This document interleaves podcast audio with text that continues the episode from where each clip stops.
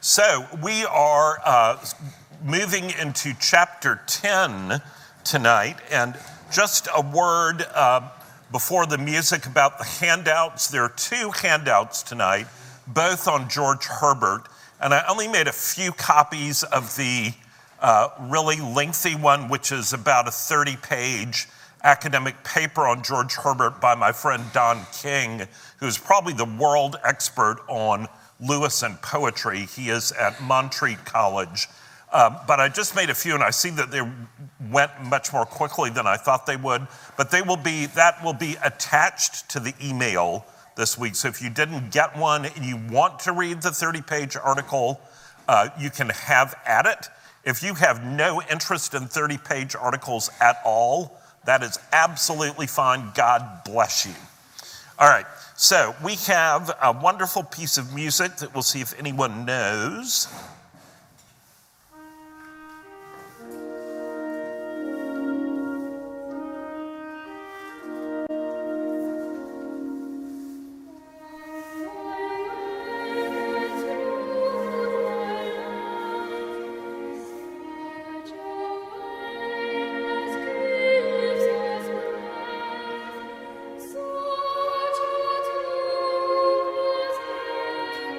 Don't all press the buzzer at once.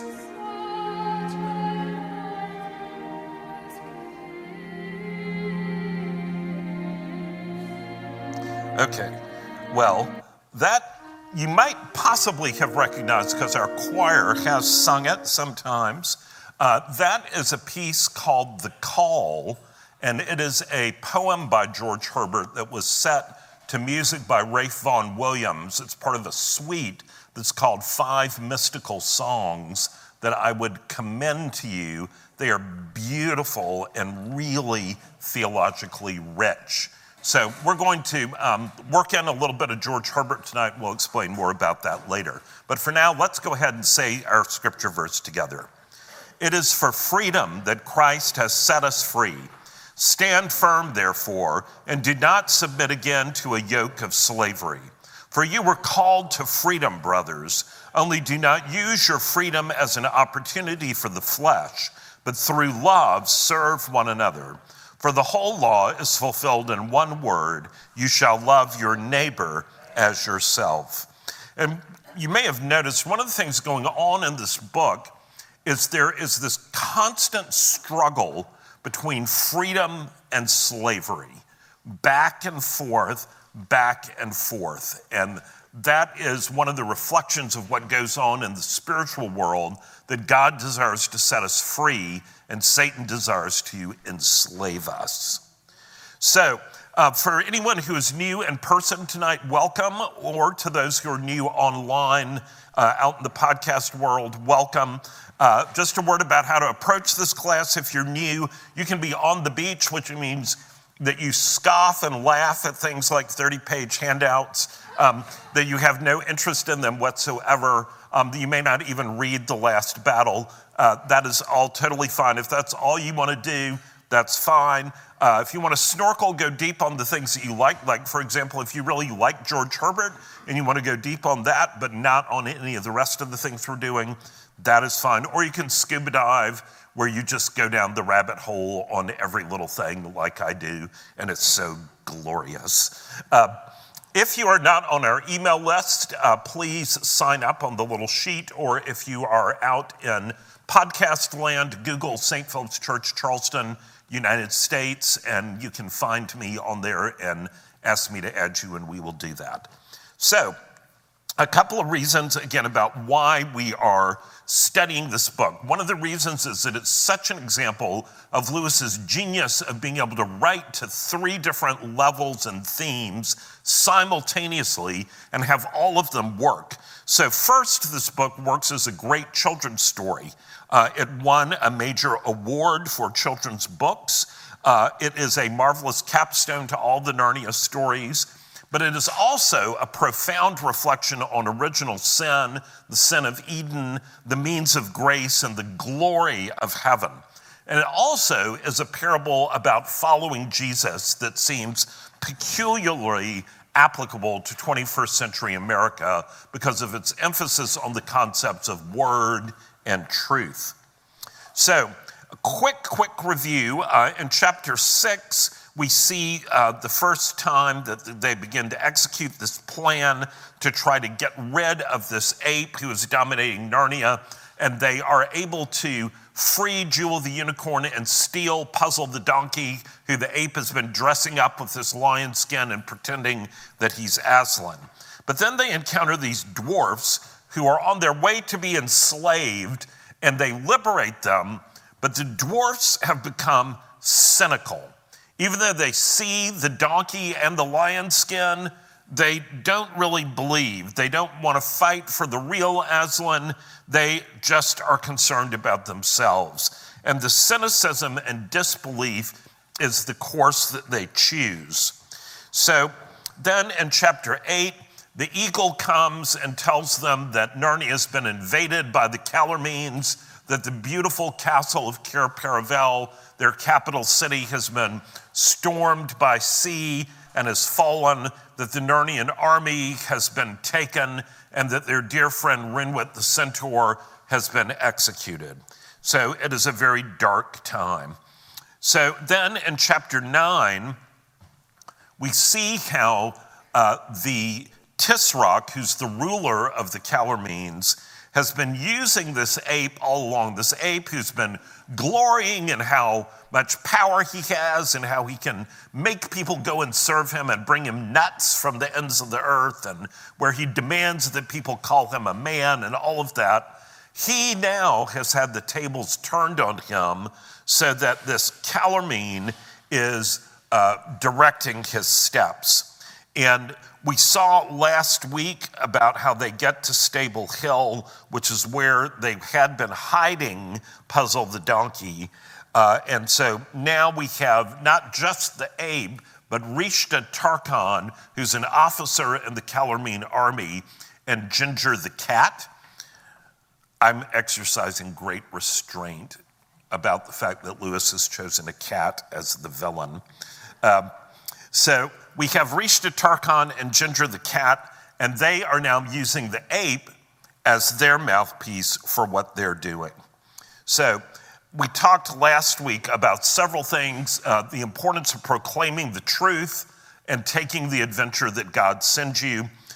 Vulnerability and sharing burdens brings comfort, even when the situation is dire.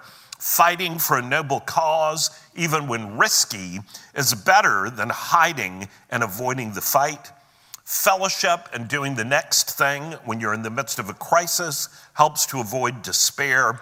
Communicating love and forgiveness in extreme circumstances is important. When you make an alliance with evil, evil will end up controlling you. And then lies with a little truth mixed in are the most dangerous type of deception and can cut the ground out from under the truth. So that brings us to tonight's chapter, chapter 10, who will go into the stable? And before we get into this, I just want to remind us that it is not an accident that Lewis is very clear about calling this a stable and not a shed or a barn, because he is wanting us to think about the first Christmas and Jesus's incarnation in a stable. And that theme is going to keep coming back.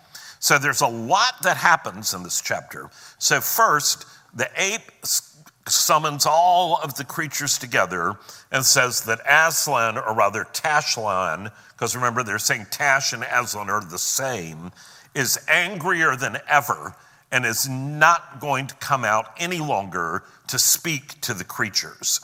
And so there is much wailing and gnashing of teeth about that.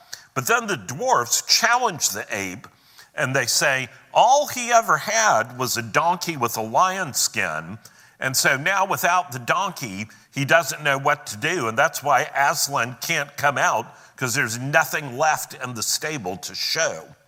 But Rishda Tarkhan, the Calormene officer, says, beware, beware, beware of believing that there's no Tashlan in the stable. And the dwarfs taunt the ape about showing them what's inside, chanting, "Seeing is believing, seeing is believing." And the ape then replies, "Well, you can go in to see him if you want to."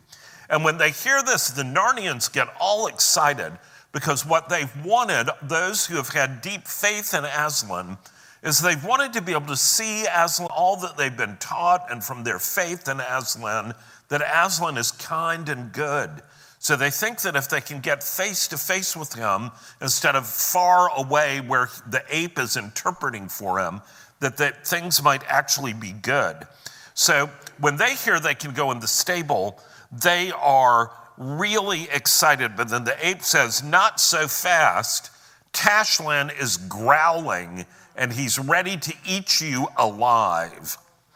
So Tirion and Jill start wondering, well, what exactly is in this stable? They know it's not Aslan, and they wonder whether it might be Tash inside.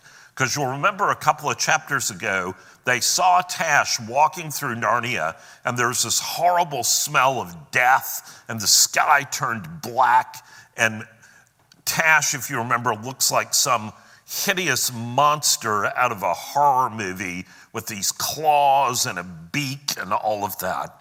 So Tirion and Jill wonder about what to do, but Tirion says that they must have courage because they are between the paws of the true Aslan. And we'll talk more about that. And then Ginger the cat says, "Well, I'll go in there." And so Ginger walks in, and a few moments after having walked in, they hear this, "Rah!" And then the cat goes flying out with all of its hair standing straight up, and it's shaking and everything else. And this has been a very arrogant cat up until this point. And all he can do is make noises.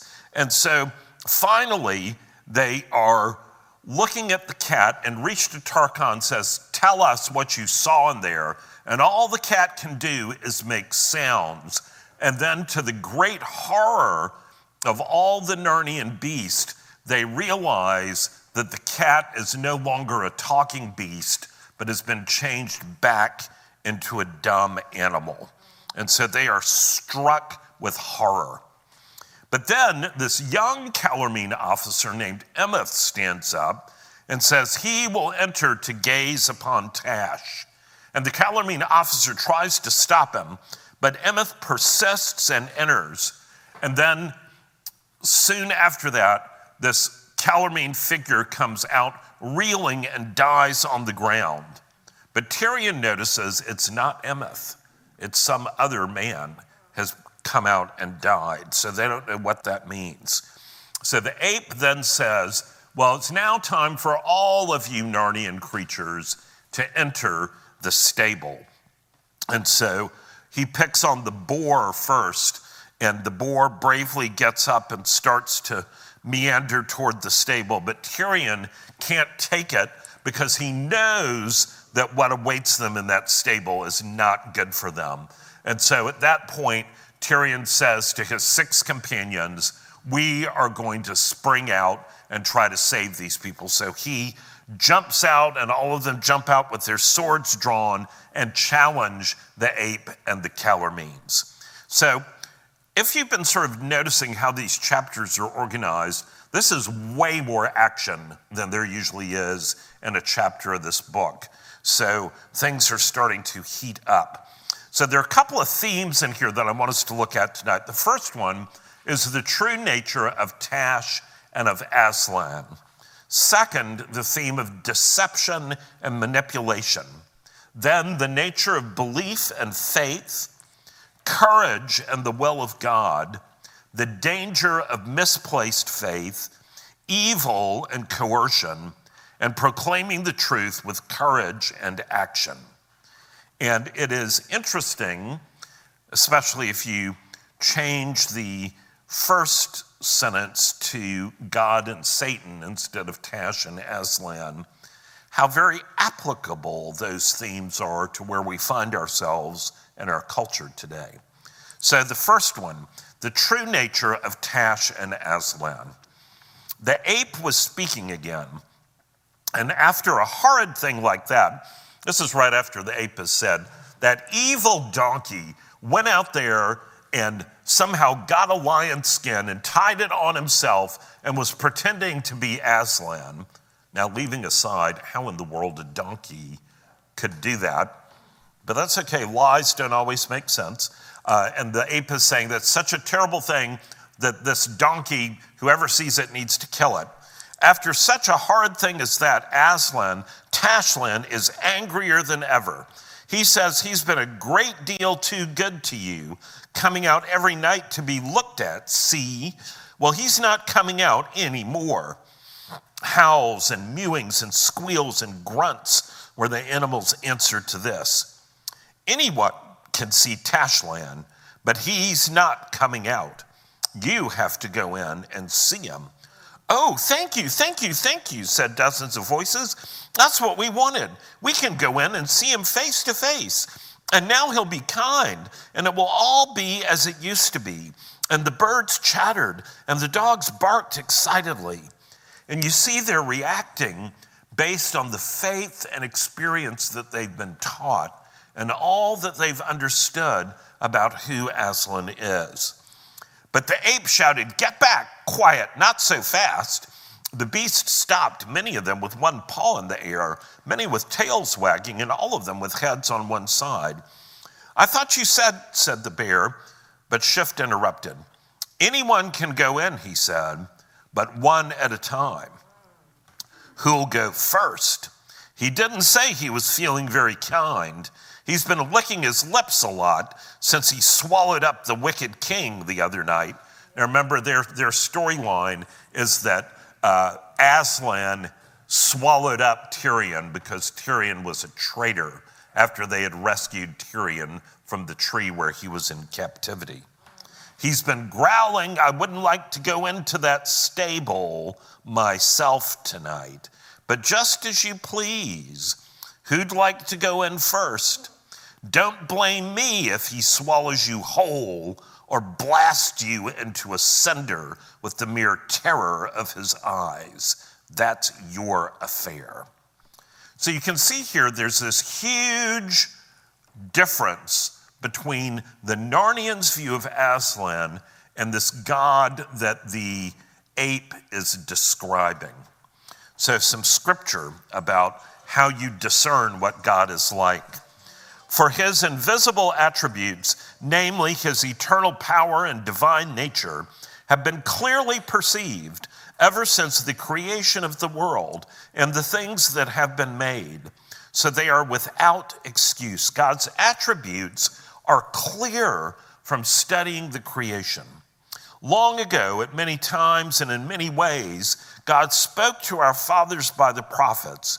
But in these last days, he has spoken to us by his Son, whom he appointed the heir of all things, through whom also he created the world. He is the radiance of the glory of God and the exact imprint of his nature. And he upholds the universe by the word of his power. After making purification for sins, he sat down at the right hand of the majesty on high." And what the writer to the Hebrews is telling us is that Jesus is the fullest image of God. That when you look at Jesus, you are seeing God. And all these things that our culture wants to say about, well, God is like this or God is like that, or the God I believe in wouldn't fill in the blank. None of those make any difference, because what Scripture tells us is that Jesus is the fullness of the image of God. And that's so important to remember. Then Jesus himself, when he had done multiple miracles, and sometimes Scripture is just really funny, but there's a section of Matthew where Jesus literally does like 5 miracles in a row. And then the Pharisees come up to him and say, "Rabbi, give us a sign.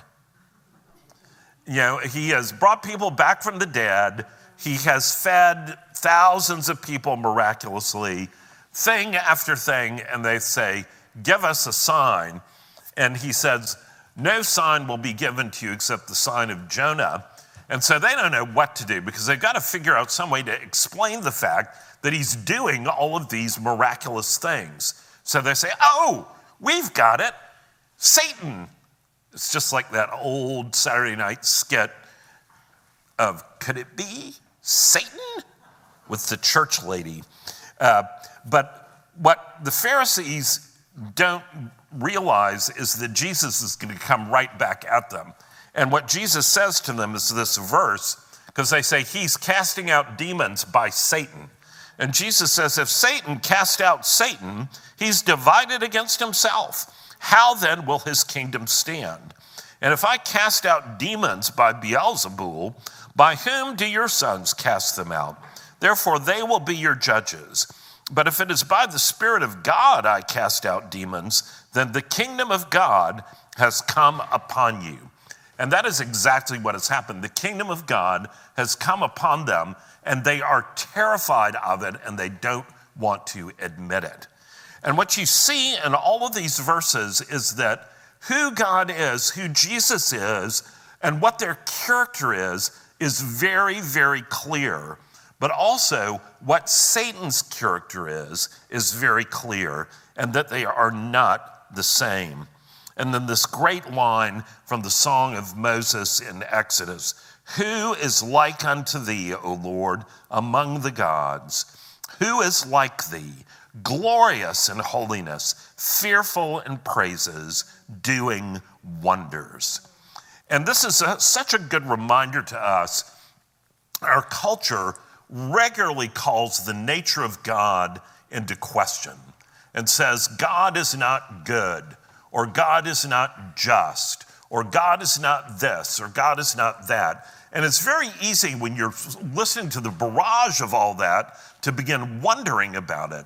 But the fact of the matter is the scriptures testify to us about God's character, and they tell us in multiple places that Jesus is the fullness of the revelation of God. And that should give us great confidence in standing up against the lies of the culture.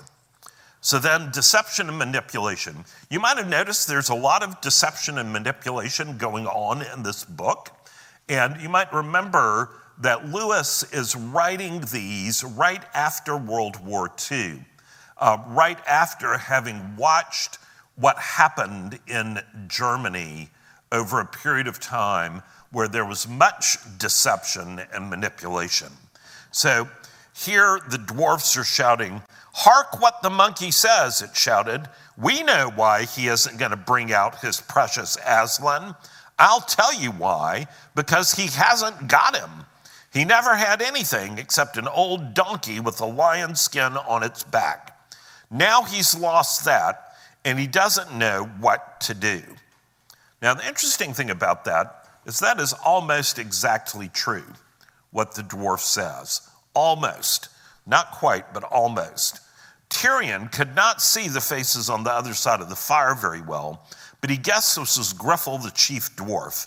And he was quite certain of it when a second later, all the dwarf's voices joined in singing, "Don't know what to do, don't know what to do, don't know what to do, ooh, ooh." So when you don't know what to do, ooh, ooh, you just make fun of people. Not that that happens today. And then the Calormene officer, the do, ooh, ooh, just sent him right over the edge. "Silence!" thundered Rishda Tarkhan. "Silence, children of mud." Wow, that's not very nice. "Listen to me, you other Narnians, lest I give command to my warriors to fall upon you with the edge of the sword. The Lord Shift has already told you of that wicked ass. Do you think because of him that there is no real Tashlan in the stable? Do you? Beware, beware."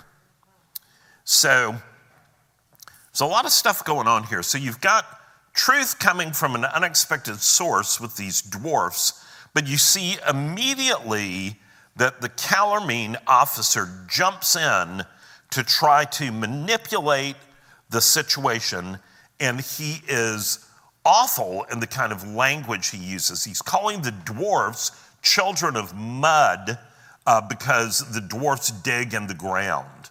So it's almost like a racial slur kind of thing. Really offensive. And then he threatens them with death, and then he elevates the ape. The ape is now the Lord shift, not just the ape. And he says that they need to beware because of whatever is in the stable. So some scripture about deception. Take no part. Now that is a pretty absolute statement. Take no part in the unfruitful works of darkness, but instead expose them. And listen to these words. This is from Jesus. Jesus is speaking. You are of your father, the devil, and your will is to do your father's desires. He was a murderer from the beginning and does not stand in the truth because there is no truth in him.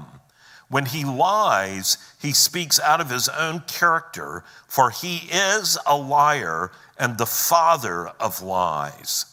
And what Jesus is saying here, and we have to be careful about this because you don't want to go around every time somebody disagrees with you saying, you are the devil, you're the devil. That is not helpful. That is not speaking the truth in love. But the flip side of that is we need to not be naive, that there are people who are about an evil agenda in our culture, and they prey upon people who are naive, and they want them to just go with the flow and not make any noise about it. And sometimes there are times you have to stand up. And then from 1 John, beloved, do not believe every spirit, but test the spirits to see whether they are from God, for many false prophets have gone out into the world.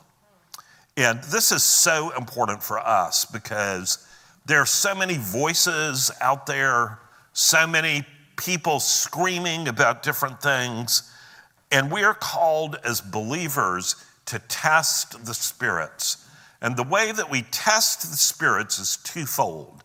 The first and by far most important thing is to test everything against the Word of God.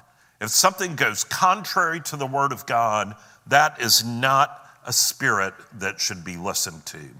And then the second thing is to look at what the fruit is that comes from what's being said. Because if you will read in Galatians 5, it talks about the fruit that comes that's bad fruit. Envy, slander, wickedness, dissensions, fighting, orgies, envy, drunkenness, all of these kinds of things. And then he says, but the fruit of the Spirit is love, joy, peace, patience, kindness, goodness, faithfulness, gentleness, and self-control. And so if you see chaos and fighting and screaming and all of that, that is probably not the voice of the Holy Spirit. So we need to be familiar with Scripture because you can't test against something that you don't know. Then the nature of belief and faith. Come on, monkey, show us what's in the stable. Seeing is believing. Now, just as an aside, that could be the mantra of our age. This is sort of another way of saying science is the only thing that's true, which we could go on a whole thing about science versus scientism.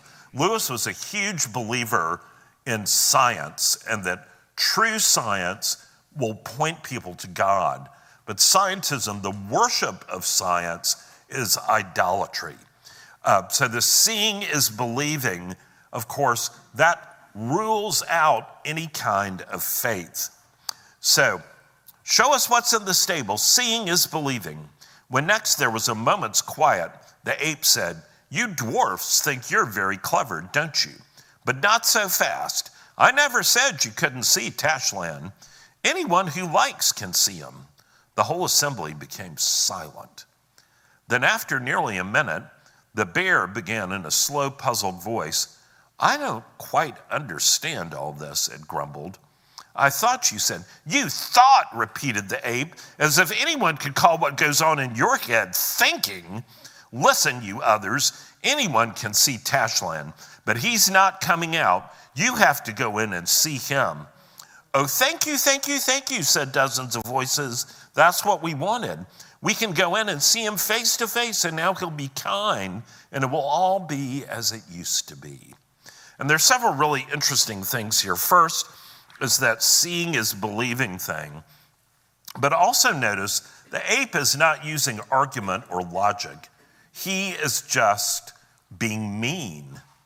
When he tries to talk to this poor bear, and the bear is trying to ask him a question, all he can do is insult the bear, as if anyone could call what goes on in your head thinking.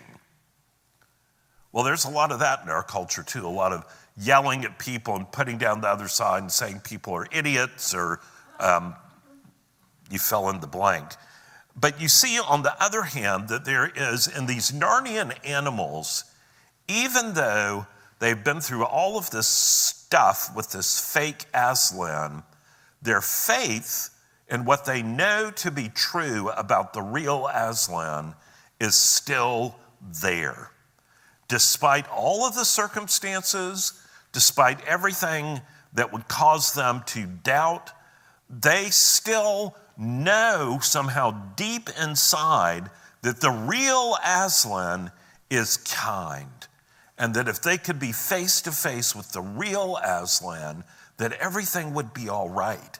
And so there's a difference there between the kind of shallow belief in facts that the dwarfs are talking about and real faith. And we see this in a number of scriptures, particularly that great episode where Jesus has risen from the dead and he has appeared to his disciples when they're all gathered in the upper room and Thomas is not there. And so then they go out and they find Thomas and they say, Thomas, we are so excited. Jesus has risen from the dead. It's the most amazing thing ever. And remember, Thomas has been with these people for 3 years with Jesus. And Thomas is like, forget it. Unless I can put my finger in the holes of the nails in his hand, unless I can put my hand in his side, I will not believe. Seeing is believing. Thomas refuses to have faith. And then the next time that Jesus comes to the disciples, Thomas is there. And the very first thing Jesus says after peace be with you is he says to Thomas, put your hand in the holes in my hand and put your hand in my side. No longer be faithless, but believe. And then we get to this verse. Thomas said to him, my Lord and my God. Then Jesus told him, because you have seen me, you have believed. Blessed are those who have not seen and yet have believed. And that would incidentally be all of us, because we have not seen Jesus walking around making footprints in the sand like the disciples did. But we believe by faith and by the testimony of those who followed after the disciples. And Jesus says there is blessing in that. And then look at what Jesus prays in that beautiful high priestly prayer in John 17. And he's talking about when he says these about the 12 disciples. I do not ask for these, the disciples only, but also for those who will believe in me through their word, that they may all be one, just as you, Father, are one in me and I in you, that they also may be in us, so that the world may believe that you have sent me. And what Jesus is saying here is that he is praying for people like us, those who believe because of the testimony of the disciples. And then in Hebrews, now faith is the assurance of things hoped for, the conviction of things not seen. For by it, the people of old received their commendation. By faith, we understand that the universe was created by the word of God, so that what is seen was not made out of things that are visible. And it's this whole idea that faith is something that is stronger than mere factual belief. Remember, Jesus in one place says, even the demons believe and shudder. So just believing that Jesus exists is not the same thing as faith. And what Lewis is showing us through these Narnians is the beauty of that faith that has been nurtured in them through hearing the story of Aslan and through their experience of trying to serve Aslan in faith. Courage and the will of God. Tirion bent his head to hear something that Jill was trying to whisper in his ear. What do you think is really inside the stable, she said. Who knows, said Tirion. 2 Calormenes with drawn swords, as likely as not, one on each side of the door. You don't think, said Jill, it might be, that horrid thing we saw? Tash himself, whispered Tirion. There's no knowing, but courage, child. We are all between the paws of the true Aslan. And that is very much saying the same thing as we are in the hands of the Lord. In his grip. Yes, in his grip. So some scriptures. When they had called in the apostles, this is the leaders of the Jewish people who have arrested the apostles for preaching about Jesus. When they had called in the apostles, they beat them and charged them not to speak in the name of Jesus and let them go. Then they left the presence of the council, rejoicing that they were counted worthy to suffer dishonor for the name. And every day in the temple, from house to house, they never said anything about Jesus and stayed quiet. No. They didn't do what they were told by those officials. Every day in the temple and from house to house, they did not cease teaching and preaching that the Christ is Jesus. They had courage. And then from Hebrews again, you need to persevere so that when you have done the will of God, you will receive what he has promised. And this great verse from Isaiah 41, fear not, for I am with you. Be not dismayed, for I am your God. I will uphold you with my righteous right hand. And then from a little later in Isaiah, when you pass through the waters, I will be with you. And through the rivers, they shall not overwhelm you. When you walk through fire, you shall not be burned, and the flame shall not consume you. For I am the Lord your God, the Holy One of Israel, your Savior. That is a great thing to be reminded of. It is easy to be fearful and afraid and to lack courage in our culture. And there's a wonderful anthem called Do Not Be Afraid by Philip Stopford that is based on these verses that I would commend to you. And then Proverbs 3, 5, and 6, trust in the Lord with all your heart and do not lean on your own understanding. In all your ways acknowledge him and he will make straight your paths.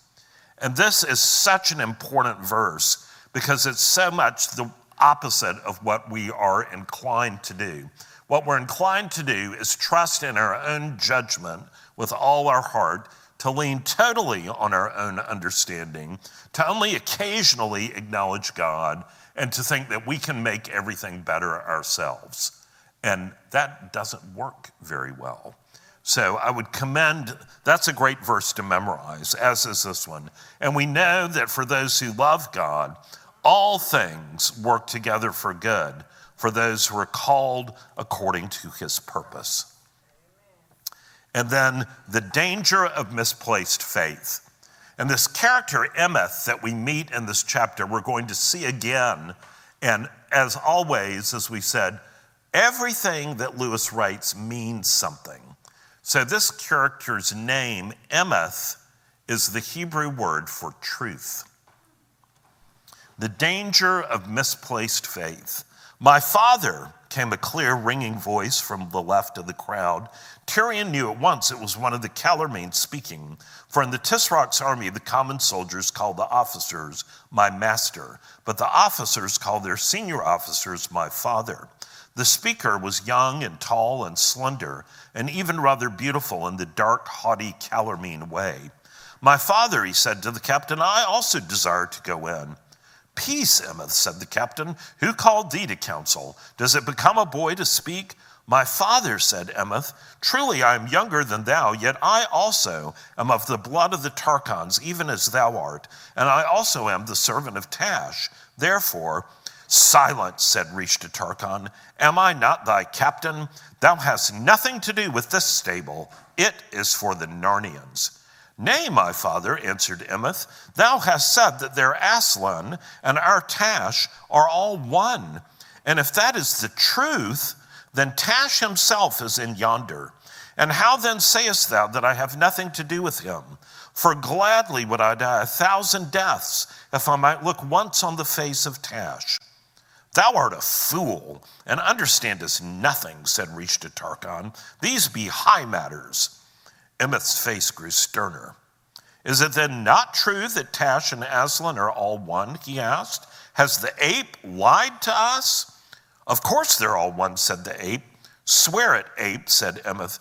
Oh dear, whimpered Shift. I wish you'd all stop bothering me. My head does ache. Yes, yes, I swear it. Then, my father, said Emeth, I am utterly determined to go in. Emeth opened the door and went in, into the black mouth of the stable. He closed the door behind him. Only a few moments passed, but it seemed longer before the door opened again. A figure in Calormene armor reeled out, fell on its back, and lay still. The door closed behind it. The captain leaped toward it and bent down to stare at its face. He gave a start of surprise. Then he recovered himself and turned to the crowd, crying out, the rash boy has had his will. He has looked on Tash and is dead. Take warning, all of you. So what you see here is that this young man, whose name means truth, has been seeking to worship Tash all his life, but clearly he has a wrong understanding of who Tash is and what he is like. So he has essentially been worshiping a false god.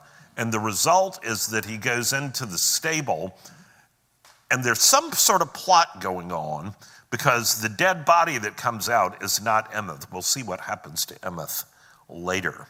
But this is very much like the story of Elijah and the prophets of Baal. What happens when people follow gods who are false. So King Ahab sent to all the people of Israel and gathered the prophets together at Mount Carmel. And Elijah came near to all the people and said, how long will you go limping between two different opinions? If the Lord is God, follow him. But if Baal, then follow him. And the people did not answer him a word. Then Elijah said to the people, I, even I only, am left a prophet of the Lord, but Baal's prophets are 450 men. Let 2 bulls be given to us, and let them choose 1 bull for themselves and cut it in pieces and lay it on the wood, but put no fire to it. And I will prepare the other bull and lay it on the wood and put no fire to it. And you call upon the name of your God, and I will call upon the name of the Lord, and the God who answers by fire, he is God. And all the people answered, it is well spoken.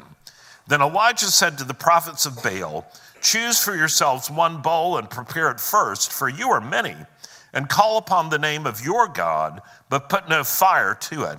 And they took the bowl that was given them, and they prepared it, and called upon the name of Baal from morning until noon, saying, O Baal, answer us. But there was no voice, and no one answered. And they limped around the altar that they had made. And at noon, Elijah mocked them, saying, cry aloud, for he is a god. Either he is musing, or he is relieving himself, or he's on a journey, or perhaps he's asleep and must be awakened. And they cried aloud and cut themselves after their custom with swords and lances until the blood gushed out upon them. And as midday passed, they raved on until the time of the offering of the oblation, but there was no voice. No one answered. No one paid attention. And the point of that is that there are plenty of people that believe in false gods. They are worshiping false gods. But what this narrative shows us is that worshiping a false god will lead you to death, lead you to suffering and death. And only the true God, and if you've read in this, you know the rest of the story, that God sends down fire and consumes the sacrifice, and the prophets of Baal are utterly humiliated. So from Deuteronomy 4, and the Lord will scatter you, his chosen people, among the peoples, and you will be left few in number among the nations where the Lord will drive you. And there you will serve gods of wood and stone, the work of human hands that neither see nor hear nor eat nor smell. But from there you will seek the Lord your God, and you will find him, if you search after him with all your heart and with all your soul. When you are in tribulation and all these things come upon you in the latter days, you will return to the Lord your God and obey his voice. And what this is saying, and you see this over and over again in the Old Testament and in the history of the church, that when you are few in number and you are surrounded by false gods, that what you have to do instead of assimilating with them is you have to call yourself away from them and then search after the Lord with all your heart and all your soul. And that is where revival comes from. So evil and coercion. Ho, ho, ho, chuckled the ape. Any more? Anyone else want to go in? Well, as you're all shy, I'll choose the next. You boar, on you come. Drive him up, Calormenes. He shall see Tashlan face to face. Grunted the boar, rising heavily to his feet. Come on, then. Try my tusks. The boar is brave. When Tirion saw that brave beast getting ready to fight for its life, and Calormenes soldiers beginning to close on it with their drawn scimitars, and no one going to its help, something seemed to burst inside him. And this is what we see with evil over and over again. You can't compromise with evil. Evil may let you alone for a little while, but eventually it will coerce you into worshiping and doing what it wants you to do. So some scripture about that from Galatians. But it was because of the false brethren secretly brought in, who had sneaked in to spy out our liberty, which we have in Christ Jesus, in order to bring us into bondage. But we did not yield in subjection to them for even an hour, so that the truth of the gospel would remain with you. Then from Psalm 73, they scoff and speak with malice. Loftily they threaten oppression. They set their mouths against the heavens, and their tongue struts through the earth. Therefore his people turn back to them and find no fault in them, and they say, how can God know? Is there knowledge in the Most High? And Psalm 73 is a great psalm about seeing how the evil may appear to prosper, but ultimately God has the last word. And then, of course, Herod is one of the great examples of evil and coercion. Then Herod, when he saw that he had been tricked by the wise men, became furious, and he sent and killed all the male children in Bethlehem and in all that region who were 2 years old or under, according to the time that he had ascertained from the wise men. Then was fulfilled what was spoken by the prophet Jeremiah. A voice was heard in Ramah, weeping in loud lamentation, Rachel weeping for her children. She refused to be comforted because they are no more. Evil leads to death. It's just as scripture says, the wages of sin is death. But the gift of God is eternal life in Jesus Christ our Lord. And then lastly, proclaiming the truth with courage and action. When Tirion saw that brave beast getting ready to fight for its life, and Calormenes soldiers beginning to close in on it with their drawn scimitars, and no one going to its help, something seemed to burst inside him. He no longer cared if this was the best moment to interfere or not. "Swords out," he whispered to the others, "arrow on string, follow." Next moment, the astonished Narnian saw 7 figures leap forth in front of the stable, 4 of them in shining mail. The king's sword flashed in the firelight as he waved it above his head and cried in a great voice, "Here stand I, Tirion of Narnia, in Aslan's name, to prove with my body that Tash is a foul fiend, the ape a manifold traitor, and these Calormenes worthy of death. To my side, all true Narnians, would you wait till your new masters have killed you all one by one?" It is a great example of fearlessness, of proclaiming the truth and not just saying it from a safe distance, but proclaiming it with courage and action. And there's no better example of this in Scripture than in Acts chapter 4. And what happens in Acts chapter 4 is absolutely astounding. This is right after Jesus' resurrection and ascension. And the same Jewish leaders that put Jesus to death are still in charge. Caiaphas, the high priest, Annas, his assistant. And these people have the power to put people to death. And so what happens is that the disciples have been out there proclaiming that Jesus is the Messiah, that Caiaphas and Annas put the Son of God to death. Well, Caiaphas and Annas are not just terribly happy about that. And so they arrest them and they summon the whole council, and they are in the same place where they were when they had Jesus's trial. So they're in that same place where they condemned Jesus and sent him to Pilate. So the next day, the council of all the rulers and elders and teachers of religious law met in Jerusalem. Annas the high priest was there, along with Caiaphas, John, Alexander, and other relatives of the high priest. They brought in the 2 disciples and demanded, "By what power or in whose name have you done this?" Then Peter, filled with the Holy Spirit, said to them, "Rulers and elders of our people, are we being questioned today because we've done a good deed for a crippled man?" They had healed the man on the steps of the temple. "Do you want to know how he was healed? Let me clearly state to all of you and to all the people of Israel that he was healed by the powerful name of Jesus Christ the Nazarene, the man you crucified, but whom God raised from the dead. For Jesus is the one referred to in the Scriptures, where it says, 'The stone that you builders rejected has now become the cornerstone.' There is salvation in no one else. God has given no other name under heaven by which we must be saved."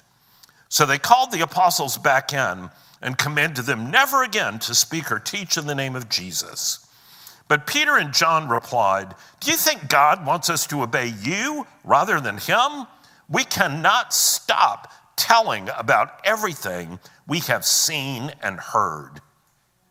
Now that is boldness. That is courage. They are right there with the people that sent Jesus to his death, and they say, "Let me clearly state to all of you and to all the people of Israel that he was healed by the powerful name of Jesus Christ, the man you crucified." That's bold. So we would do well to learn from that example.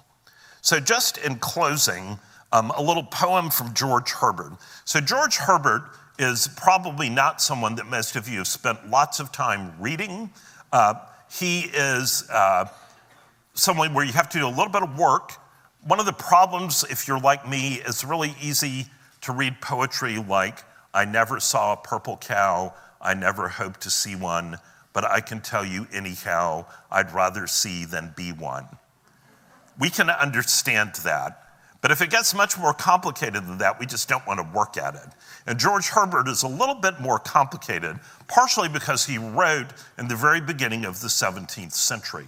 But George Herbert, even though he only lived to be 40 years old, his poetry, which is full of the gospel of Jesus Christ, has had a huge influence on so many people. For example, C.S. Lewis. Part of Lewis's conversion happened from reading George Herbert. And later in life, Lewis was asked to name the 10 books that had the deepest impact on forming him as a Christian. And one of them that he listed was The Temple, which is a collection of poems by George Herbert. Vaughan Roberts, who was just here preaching at Mira Anglicanism, then at St. Philip's, was led into the Christian faith through reading George Herbert. So I would commend doing a little work. So this particular poem I chose because it talks about how God can begin to work courage in us. So if you don't understand this when I read it, don't worry.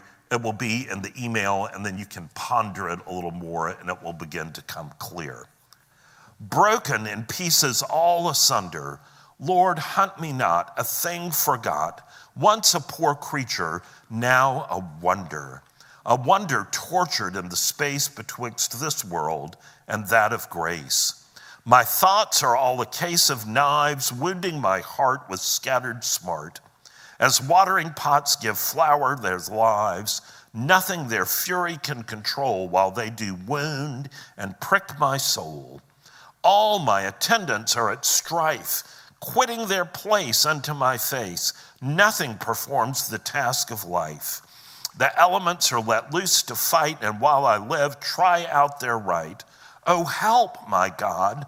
Let not their plot kill them and me, and also thee, who art my life. Dissolve the knot, as the sun scatters by his light all the rebellions of the night. Then shall those powers which work for grief enter thy pay, and day by day labor thy praise and my relief, with care and courage building me, till I reach heaven, and much more thee. And what he's saying here is about all his natural abilities and appetites that work against God, but that if they can be brought into submission to God, if they can be brought into his pay, as he puts it, then day by day they will focus on praising God, and they will build him more and more with care and courage, pointing him toward heaven. Let's pray. Father, we thank you for the truth that is in your word, and we thank you for the way this story by Lewis reflects so much of that truth. Lord, we pray that you would help us not to be deceived. Help us not to be deceived by all of the voices that are around in this world that are not rooted in the truth of who you are and the truth of the gospel of Jesus Christ. Lord, we pray that you would give us courage at the right moments to speak and to act. Lord, help us to love this world as you love it, to be willing to sacrifice for those who don't know you, that they might come into the joy and grace of your kingdom. Lord, we pray that you would go with us now, strengthen us to serve you, for Jesus' sake. Amen. Thank you all for coming. We will be into chapter 11 next week, but we're also going to do some deeper dives into some of these themes. Before you go, try to meet somebody that you haven't met.